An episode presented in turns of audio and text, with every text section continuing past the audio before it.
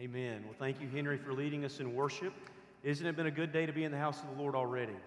Amen. To hear the word of the Lord together, to sing of God's grace and mercy. If you have your Bibles, please open to Philippians chapter 1 as we um, are beginning our, our sermon series in the book of Philippians. Last week we looked at the birth of a church from Acts chapter 16, and today we're going to be looking at verses 1 and 2. I hope your hearts are ready to dive into this great letter together and spend a few weeks here as we study together. Now, I want to give you a little bit of background information on actually Philippi. We need to know that all of the Bible was written in a historical context to real people living in real places under real circumstances. And so, as we study, we have to understand where this letter was going, who it was written to, and why Paul would actually write this letter to them, and why God preserved it for his church for all time. And so, now, according to scholars and historians, Philippi was not a very big city.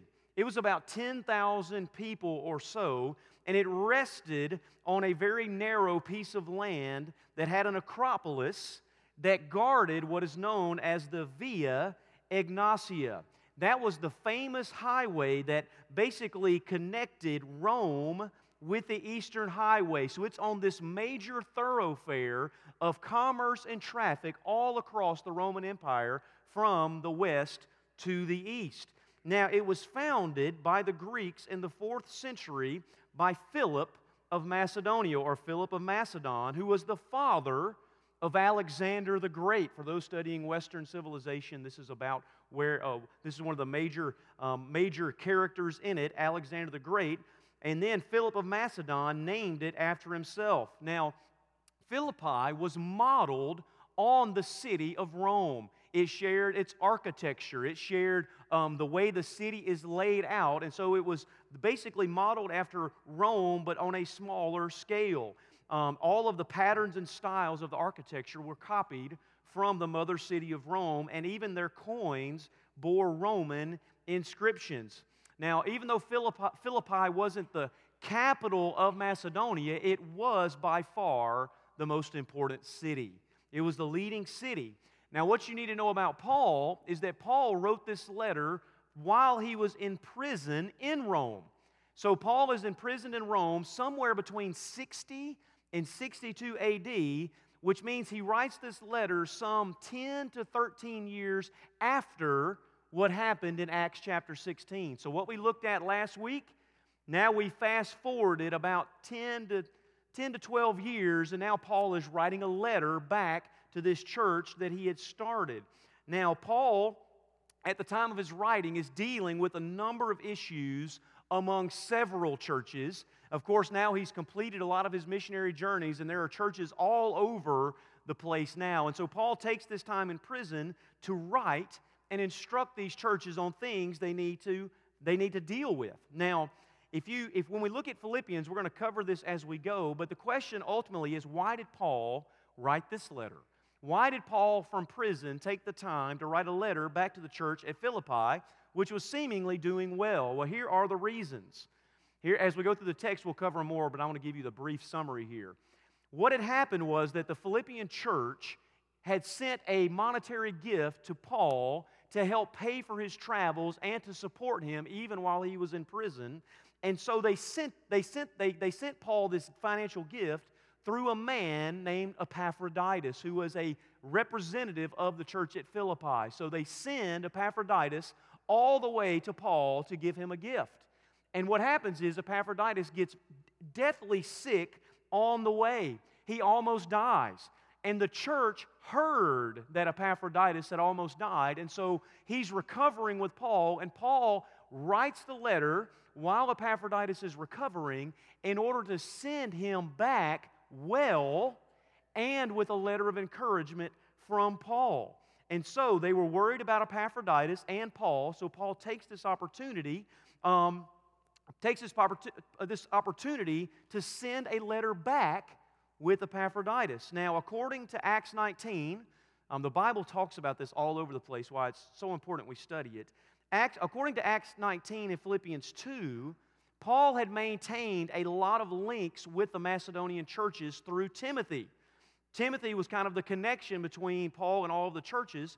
Paul had visited Philippi at least on two other occasions, probably during the autumn of 54 AD to 55 AD, and again he visited them in 56 or 55 or 56, and that's according to Acts chapter 20.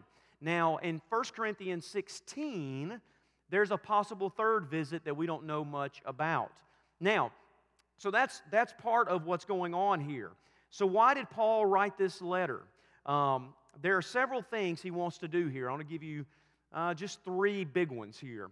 When Paul writes this letter, the first thing he wants to do is he wants to thank the church for their generosity and care for him in his mission efforts. You're going to see that as we go through the letter. Paul is filled with gratitude with the Philippian church.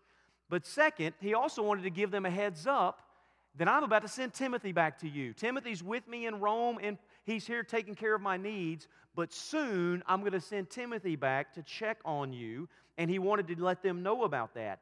Third, and this is one, on the ne- one of the few negative things in the books, uh, in the letter.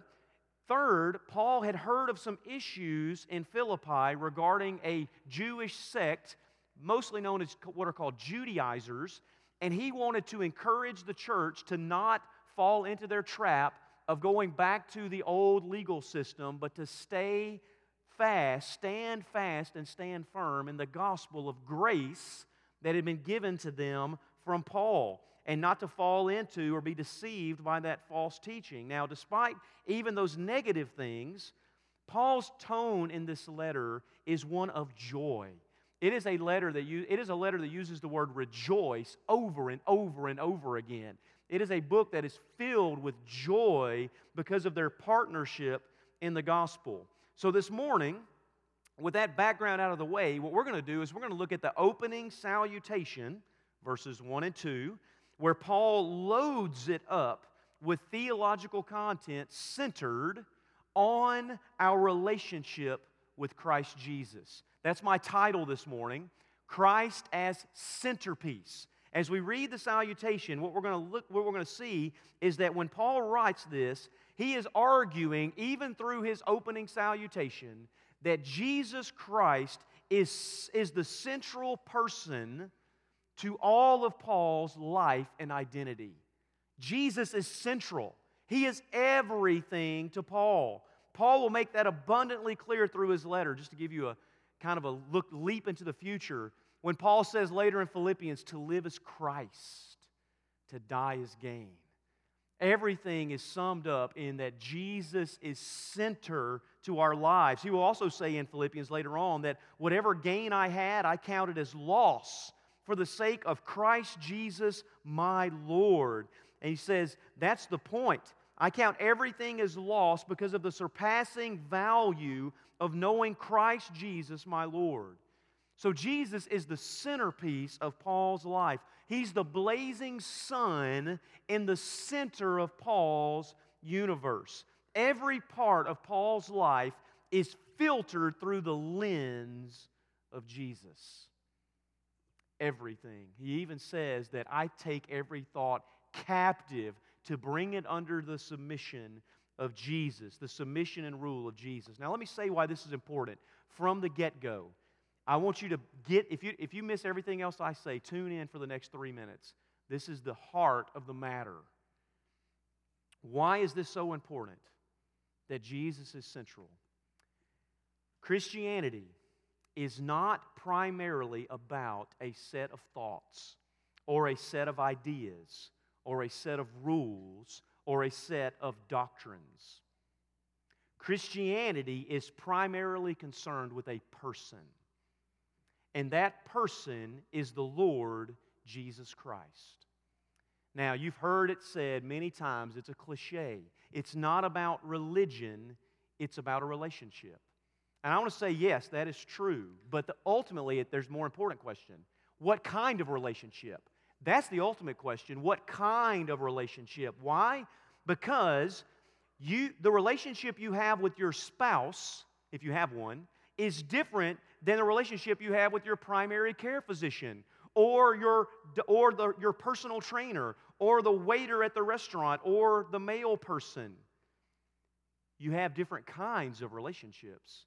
So, what ultimately matters isn't a relationship in general, it is a specific covenantal relationship with Jesus as Lord. Listen, who we are and who Christ is, and how those two relate to each other, the answer to those questions are the difference between biblical Christianity and false Christianity. Christianity is primarily concerned with a person, the Lord Jesus, and our relationship to Him by faith. Now, let me say it a different way.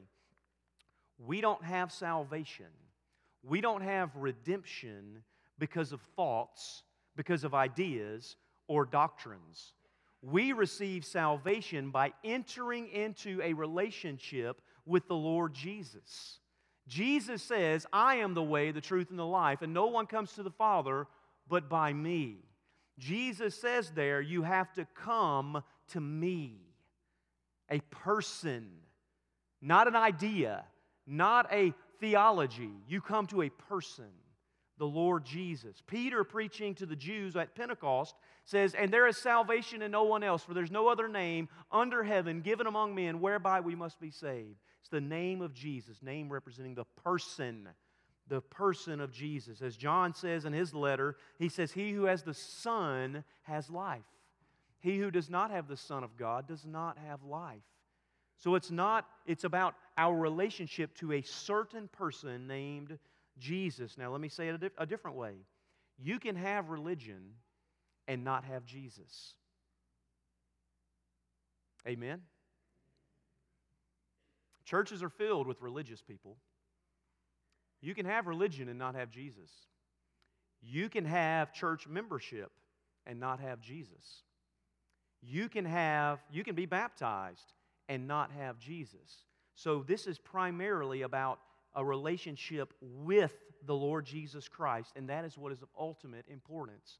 And as we look at the salutation, we're going to see how important that is to Paul. So, Philippians chapter 1, that was all introduction. You got 30 minutes of preaching after that. Y'all better hold on. Listen to what he says there in Philippians. This is the opening of the letter. He says, Paul and Timothy, servants of Christ Jesus, to all the saints in Christ Jesus who are at Philippi, with the overseers and deacons, grace to you and peace from God our Father and the Lord Jesus Christ. May the Lord add a blessing to the reading of his word. Now, I want to break this into three sections. We're going to focus on three prepositions. We're going to look at the prepositions of, the preposition in, and the preposition from.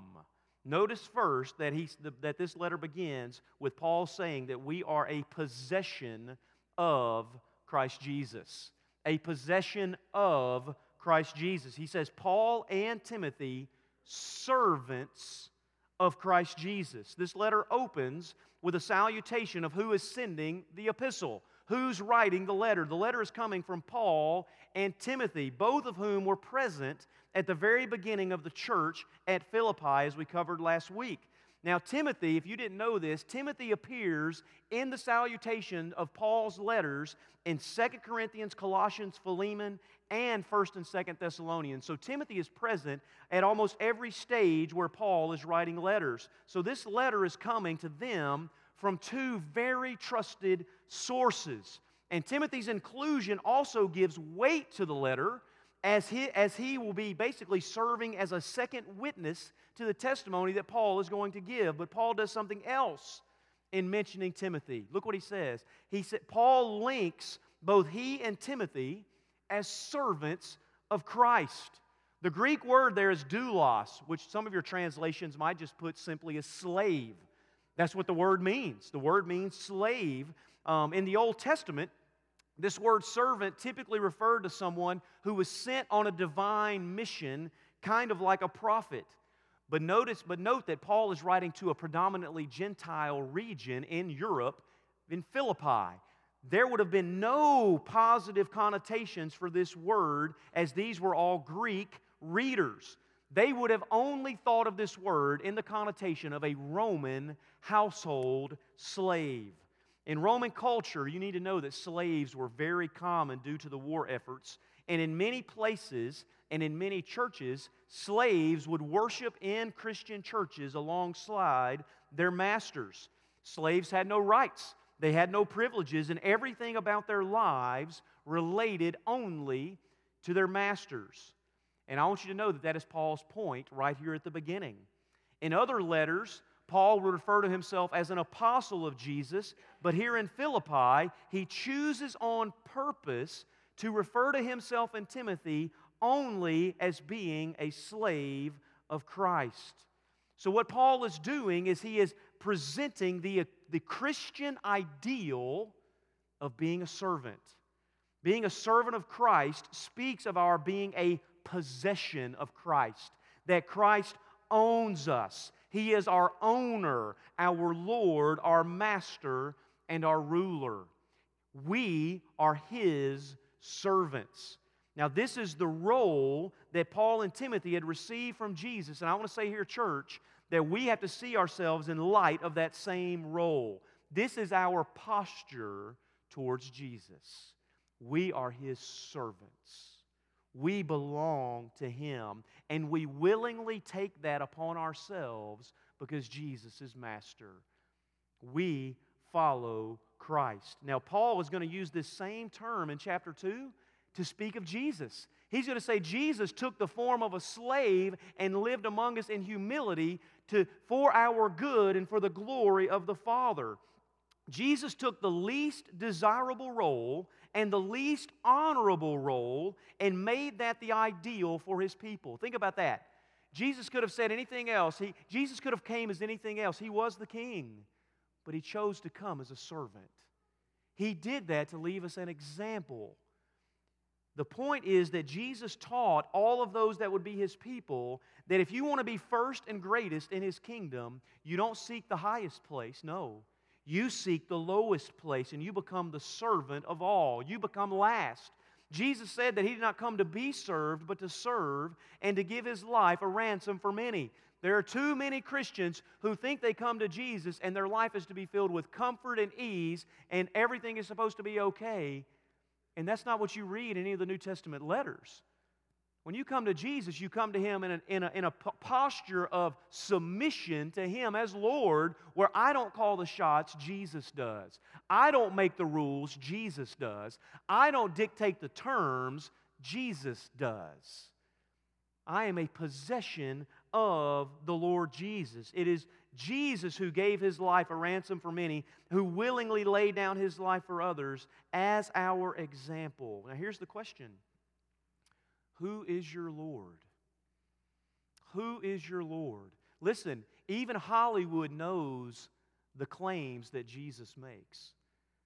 One of the funniest scenes from uh, the Marvel Cinematic Universe was when Chris Pratt, who plays Star Lord, he gets into a fight with Iron Man, and Iron Man, uh, and then Doctor Strange looks at him and says, What master do you serve?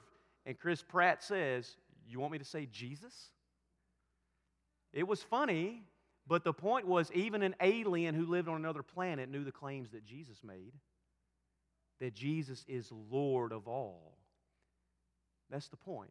My question is who is the Lord of your life? Who is your master? Can you, like Paul, call yourself a servant of Christ? Is your life characterized by laying, the da- laying down your own ambitions, your own privileges, your own desires for the service of our Lord and the good of his kingdom? He begins by saying, We are a possession of Christ Jesus. A possession of Christ Jesus. Secondly, notice our position in Christ Jesus. The second preposition, our position in Christ Jesus. He says there at the end of verse 1 to all the saints in Christ who are at Philippi. Notice here that Paul addresses his letter to all the saints, not to all the Christians, not to all the believers, or to even all the church members. He addresses it to all the saints who are in Philippi. Now, the word saints here occurs over 60 times in the New Testament. It comes from the Greek word hagios, which means holy. So Paul writes his letter to the holy ones who are at Philippi. And again, this speaks of our position in Christ. As believers, we are united to Christ by faith. And all of God's promises and blessings flow to us because of our union with Jesus. We are in Him. Now, you didn't know this is one of the most famous phrases in all of the New Testament. The phrase in him or in Christ appears 180 times in the New Testament. 143 times Paul writes it. Paul was absolutely engulfed with this idea that positionally I am in Jesus. We are holy and we are saints because of what Christ has done for us. You need to hear that. We are not holy in and of ourselves.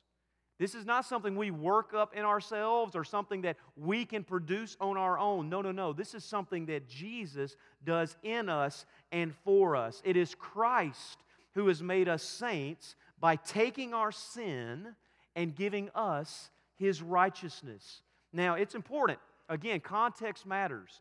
Paul is writing to the church at Philippi, and they are politically Romans. They have all of the blessings of Roman citizenship. They, they are positionally Romans. But Paul's point is that now, by God's grace in Christ, you are saints in Christ Jesus. You were once apart from Christ, separated from the life that's in Him, and now you've been placed into Him by faith. And as saints, God has granted that we be known and called by his own holiness and character. It says something about who we are in Christ, and it says something about how we are to live in light of what Jesus has done. We are to live out that holiness that has been given to us. God expects his people to live out this new position in their lives. Now, go back to last week. Think about the Philippian jailer. He cries out to Paul in the middle of the night, What must I do to be saved? He says, Believe in the Lord Jesus and you will be saved. And all of a sudden, everything dramatically changes for this Philippian jailer. All of a sudden, he's no longer primarily identified by being a Roman official or by his occupation as a jailer. No, no, no.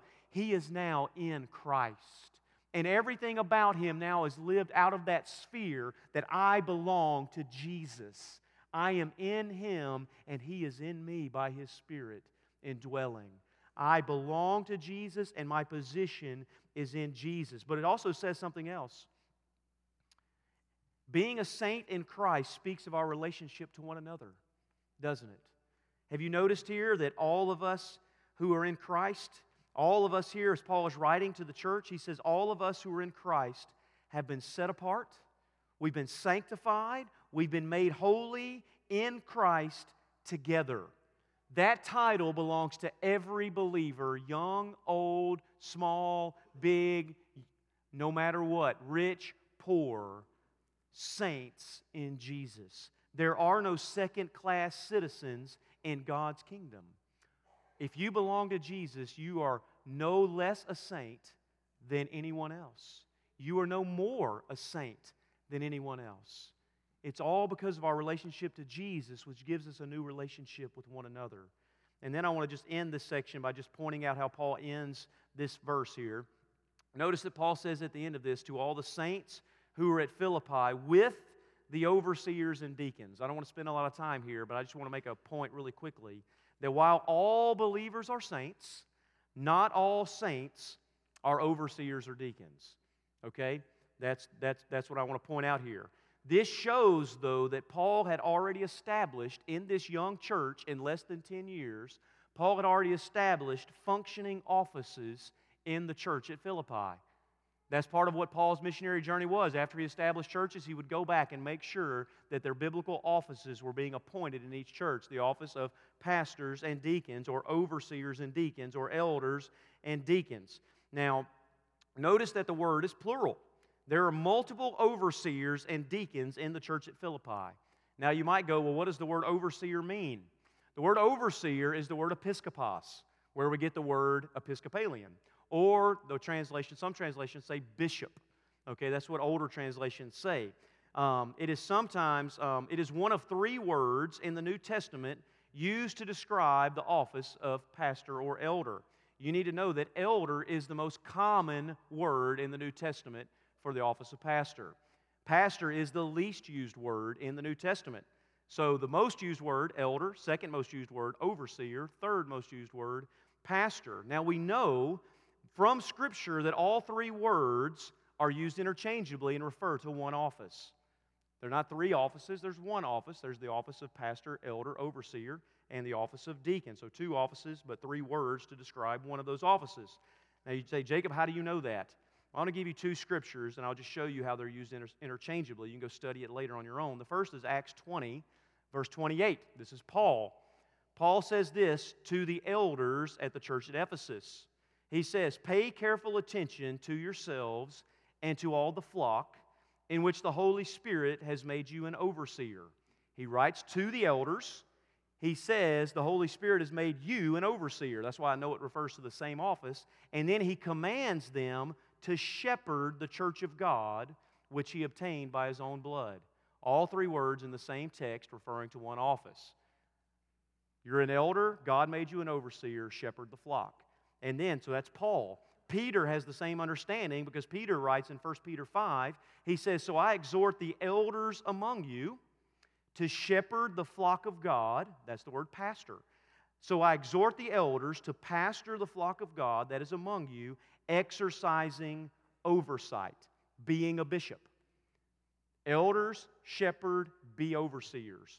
Not under compulsion, but willingly as God would have you. So, when Paul writes this letter, instead of writing to the pastors and deacons or to the elders and deacons, he just uses a different word, overseer and deacon, which is the second most common word. So, next time you see Henry in the hall, say, What's up, Bishop Simpson?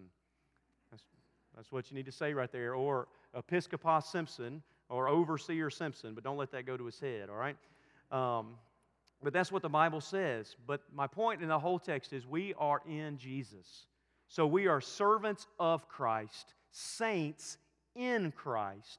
And third and finally, we are partakers of grace and peace from the Lord Jesus Christ. Look there at the end of verse 2. After Paul gives a salutation, he says, Grace to you and peace from where does this come from? From God our Father and the Lord Jesus Christ. Paul closes this opening salutation with a short summary of how the gospel works in our lives. It's all about Jesus and it's all about the gospel. So what how do we know this is how the gospel works? Well, let's think about this for a second. It is the Father who sent the Lord Jesus to come among us. It is the Father who sent Jesus to come and show us the love and grace of the Father. It is Jesus who died in our place, taking our sin and shame, rising again to conquer death and hell, as we sang about earlier, so that we will have peace with God. Jesus would come bringing grace upon grace so that we would have peace with God, that we would no longer be enemies but having our sins forgiven and God's wrath abated, we would have peace. This is a summary of the gospel. When we come to faith in Christ, we continue to be partakers of grace upon grace and peace upon peace. And now, and now, being in Christ, hear me, being in Christ, we drink every day from now throughout eternity from the ever flowing fountain of God's grace and peace because of the gospel, because of what Jesus has done. We partake together as believers from Christ immeasurable and unending grace and peace. It's funny that all throughout Paul's preaching, he goes back and forth between two phrases. Paul preaches the gospel of grace and he preaches the gospel of peace. He preaches the gospel of grace and he preaches the gospel of peace, both referring to the same truths that through God's grace found in Jesus, we experience peace with God. Listen to what Acts 20 24 says. He says, I do not account my life of any value, nor as precious to myself, if only I may finish my course and ministry that I received from the Lord Jesus to testify of the gospel of grace. It's the gospel of grace. And then listen to what Paul says in Acts 10. He says, As for the word he sent to Israel, preaching the gospel of peace through Christ Jesus. It's the gospel of peace. Now listen, we are ongoing recipients of the gospel's grace and the gospel's peace from God our Father and the Lord Jesus Christ. What a statement. What a statement of Jesus' authority and position in relation to the Father. This is, though, I want to, I want to just give a warning. This is for those who have received Christ as the centerpiece. This is for those who are servants of Christ, saints in Christ, and partakers of grace and peace from the gospel of Christ, from Christ. Apart from Christ, there is no grace for you. Apart from Christ, there is no mercy for you. Apart from Christ, there can be no peace with God because you are still in your sin, under your wrath, under God's wrath, under the law, separated from God, and under the curse. The only way that all three of these things are true is to come to Jesus. Now, as I conclude, everything that follows in Philippians, this is a precursor to the rest of our study. Everything that follows in Philippians flows out of this salutation. This sets the tone. Paul didn't waste words when he wrote it, and the Holy Spirit did not waste words when he inspired Paul to write it. Nothing else in the letter will make sense or matter in your life if your identity is not found in Christ Jesus. If Jesus is not centerpiece of your life. Because of the cross of Jesus, all who come with open hands of faith can be forgiven and granted life in Jesus. No matter how you walked in this morning, hear me, no matter how you walked in this morning, you can walk out a saint and servant of Jesus by faith in his name. Jesus will call you a saint this morning if you come to him by faith, and you will be a partaker of grace and peace forever. Now, Christian, are you living out your identity? Are you ready to be strengthened by this letter over the next few weeks? Are you ready to be confronted by it? Examine your heart right now. Do you come to Jesus and His Word as a servant? Do you come to His Word as someone who is ready to hear from their Master? If someone were to examine your life over the last week or month, who would it look like you serve? As Bob Dylan said, it's a great way to end a sermon, right? Quote Bob Dylan. You got to serve somebody. The question is, do you serve Jesus? Would you pray with me and then we'll have a time of invitation? Father, bless your word as it's been opened. Father, speak to us clearly. May we see ourselves in light of what you say as a possession of Christ Jesus, seeing and knowing our position in Christ Jesus as saints, and being a recipient, a partaker of grace and peace. Speak to us now. We pray this in Jesus' name.